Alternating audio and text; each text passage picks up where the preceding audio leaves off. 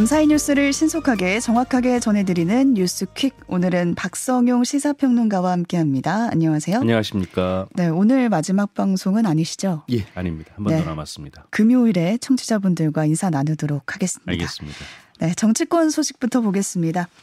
더불어민주당의 주도로 국회 본회의를 통과한 양국관리법 개정안이 지금 상당히 시끄러운데요. 윤석열 대통령이 예상대로 제2요구권, 그러니까 거부권을 행사했습니다. 예, 그렇습니다.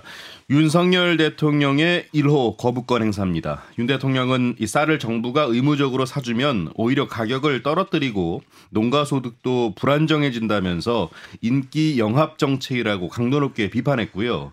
이 법 내용만큼이나 입법 과정도 문제라고 지적했습니다. 이 그러면서 이 정부가 부작용을 수차례 말했는데도 받아들여지지 않았다고 했고요.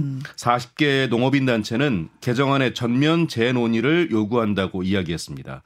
자, 이제 양곡법은 국회 재표결에 붙여지는데요. 이 과반 출석에 출석 의원 3분의 2 이상 찬성해야 재의결이 되는데, 자, 그런 만큼 개정안은 사실상 폐기 수순을 밟을 것으로 보입니다. 네, 우선 민주당에서는 재표결 바로 하겠다라고 했는데 의결될 가능성은 좀 낮아 보이는데요. 예. 윤 대통령이 첫 거부권을 행사하면서 여야 간 갈등이 본격화되고 있는 분위기예요. 네, 그렇습니다. 우선 국민의힘은 이윤 대통령이 악법의 거부권을 행사했다면서 환영의 뜻을 밝혔는데요. 이주 호영 원내대표는 이 거부권 행사가 여소야대인 국회에서 민주당이 일방적으로 강행 처리한 법안을 막기 위한 유일한 방안이라고 했고요. 예, 그러면서 의석수로 밀어붙이고 실패한 경험이 있으면서도 민주당이 같은 실수를 반복한다면서 한심하다고 비판했습니다. 이 반면에 민주당은 이번 거부권 행사로 쌀값 폭락에 언제든 농민이 희생당할 수 있게 됐다면서 이 농민 심장에 비수를 꽂은 격이라고 강하게 반발했는데요. 네. 이 박홍근 원내대표는 이 거부권으로 국회 입법권을 정면 거부했다면서 용산 출장소로 전락한 여당도 이를 거둔다고 맹비난했고요. 이어서 양곡관리법 공포 촉구 규탄 대회도 열어서 이 본회의 재투표에서는 국민의힘도 법안에 찬성해야 한다라고 촉구했습니다. 네, 입법 독주와 거부권 행사 이런 악순환이 계속되지 않을까 하는 우려도 지금 나오고 있는 상황입니다.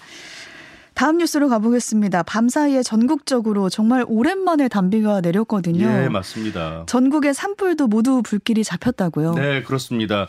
어제 오후부터 비가 내리기 시작하면서 우려가 컸었죠. 이 충남 홍성의 산불도 불길이 잡혔는데요.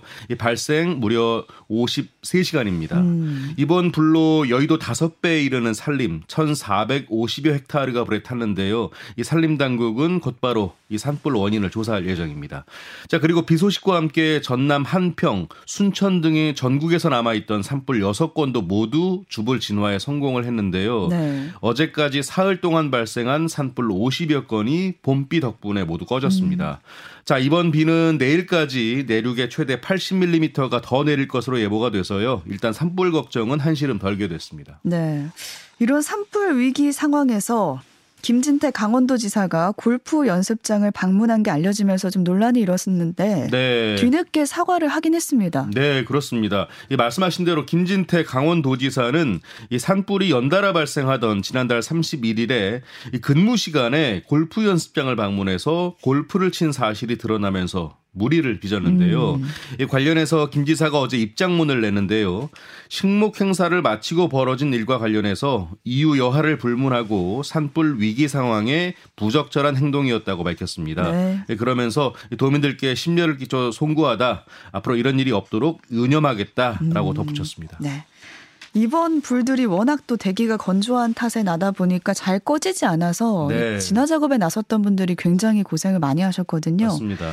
근데 충남 홍성군의 한 카페가 이분들한테 음료를 무상으로 제공하는 일이 있어서 화제가 됐습니다. 네, 그렇습니다. 이 노컷뉴스에 보던데요. 네. 이 최근 한 온라인 커뮤니티에 이 홍성 산불 한 카페 근황이라는 제목으로 사진 한 장이 올라왔습니다. 해당 사진은 산불이 발생한 홍성군 서부면에 있는 한 카페의 간판으로 이 커피 무료 산불 진화 소방대원 경찰 공무원분들 부담 없이 들어오세요. 감사합니다라는 안내문이 붙어 있었습니다. 네. 해당 카페를 운영하는 60대 A 씨는요.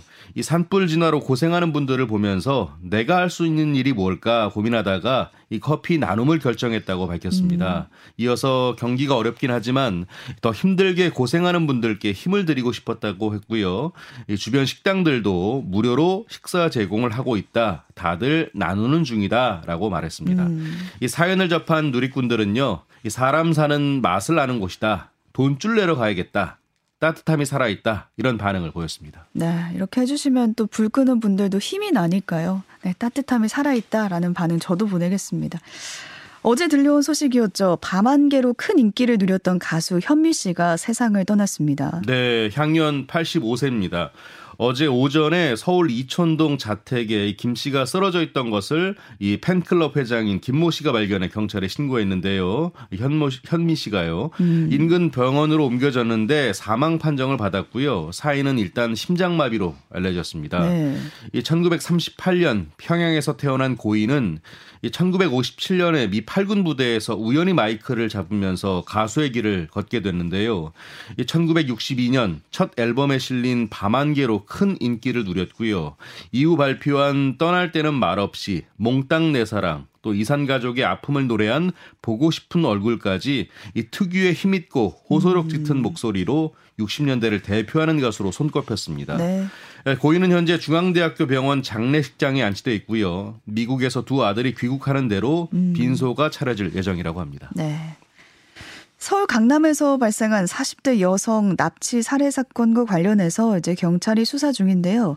피의자들의 신상 공개 여부 오늘 결정됩니다. 네, 그렇습니다. 이 피의자 이모 씨와 황모 씨, 연모 씨에 대한 경찰의 신상 공개 위원회가 오늘 비공개로 열리는데요.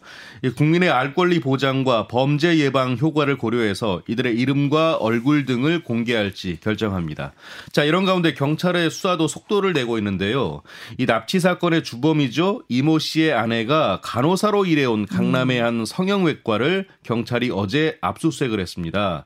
이 주범 이 씨가 공범 연모 씨와 항모 씨에게 범행 도구를 제공한 것으로 조사된 가운데 이 납치에 사용된 차량에서 마취제 성분이 든 주사기가 발견됐기 때문입니다. 네. 자 이런 상황에서 또 다른 윗선에 대한 수사가 진행 중인데요. 음.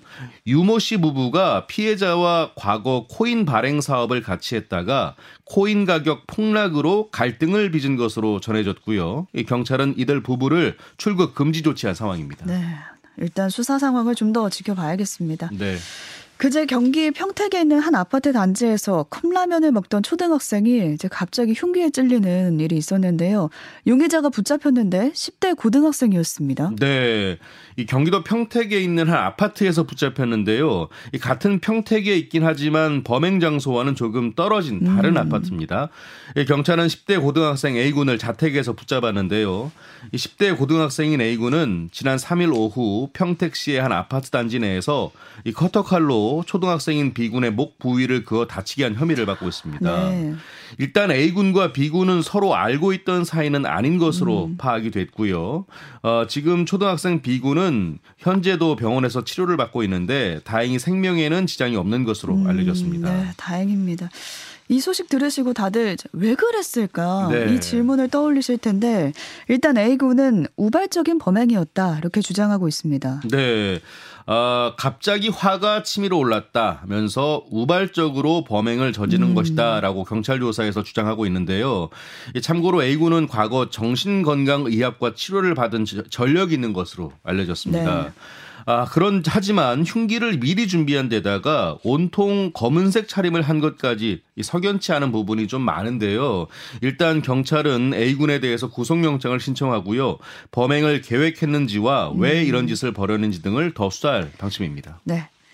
주차 단속원들이 허위 불법 주차 신고 2천여 건을 동료 직원들에게 몰아넣는 일이 서울 은평구청에서 있었거든요. 예. 문제는 이제 피해 직원들이 피해를 호소했는데 구청이를 묵살했고요. 늑장 대행했다 이런 주장 나오고 있습니다. 네, 그렇습니다. 이 노컷뉴스의 단독 보도였죠. 음. 지난해 5월부터 11월까지 서울 은평구청 주차관리과 주차단속 원들이 같은 구청에서 함께 일하는 단속원 5명에게 최소 2천여 건이 넘는 불법 주차 민원을 집중 신고한 내용이었습니다. 그 같이 일하는 동료가 동료에게 한 예, 거죠. 그렇습니다. 네. 자, 이후에 새로운 내용이 추가됐는데요. 이 견디다 못한 피해 직원들이 지난해 8월부터 구청 관리자에게 내부 직원의 악성 민원인 것 같다라는 취지로 여러 차례 걸쳐 문제 해결을 호소했다고 합니다. 하지만 구청 관리자는 내부 직원의 소행이라는 근거를 가져오라라는 등의 답변으로 일관하면서 문제 해결에 적극 나서지 않았던 것으로 일단 파악이 됐습니다. 이 결국 지난해 11월 이 피해 직원들의 신고로 출동한 경찰이 허위 불법 주차 신고 장소를 촬영한 이 CCTV를 확인하자 곧 가해자들의 신원이 특정됐는데요. 네. 해당 CCTV에는 가해 직원과 하- 차량이 찍힌 것으로 알려졌습니다.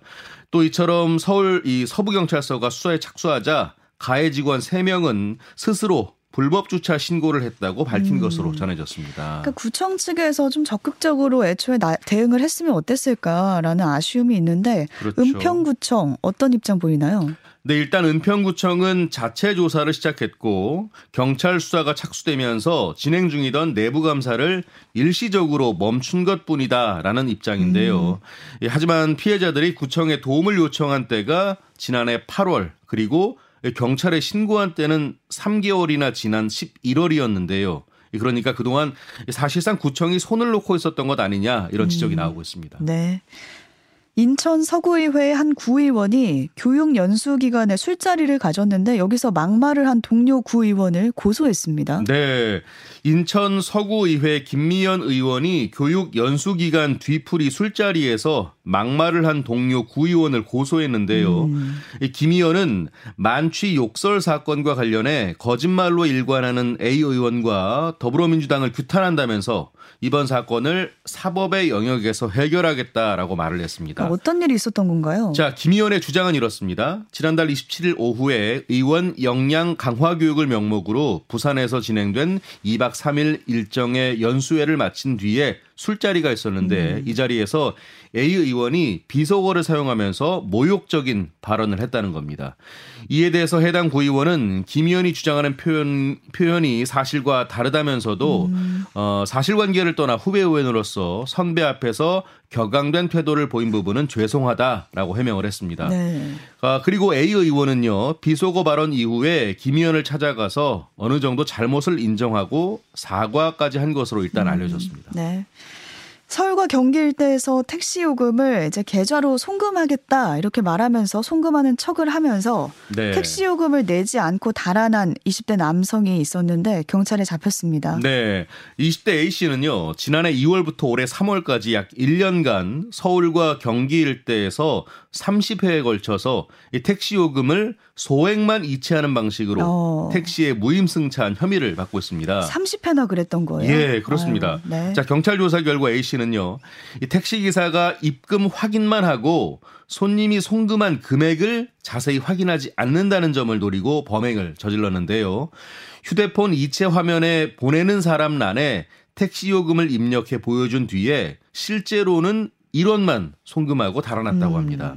이 경찰은 피의자 계좌 압수영장을 발부받아서 인적사항을 특정한 뒤에 이 지인의 집에서 잠복 수사 끝에 A 씨를 붙잡았는데요. 이 최근 먹튀라고 불리는 무전 취식 범행이 기승을 부리고 있고 이 무임승차도 신고 건수가 늘고 있다고 하는데요. 각별한 주의가 필요하겠습니다. 네, 오늘 여기까지 살펴보겠습니다. 박성용 평론가와 함께했습니다. 고맙습니다. 고맙습니다.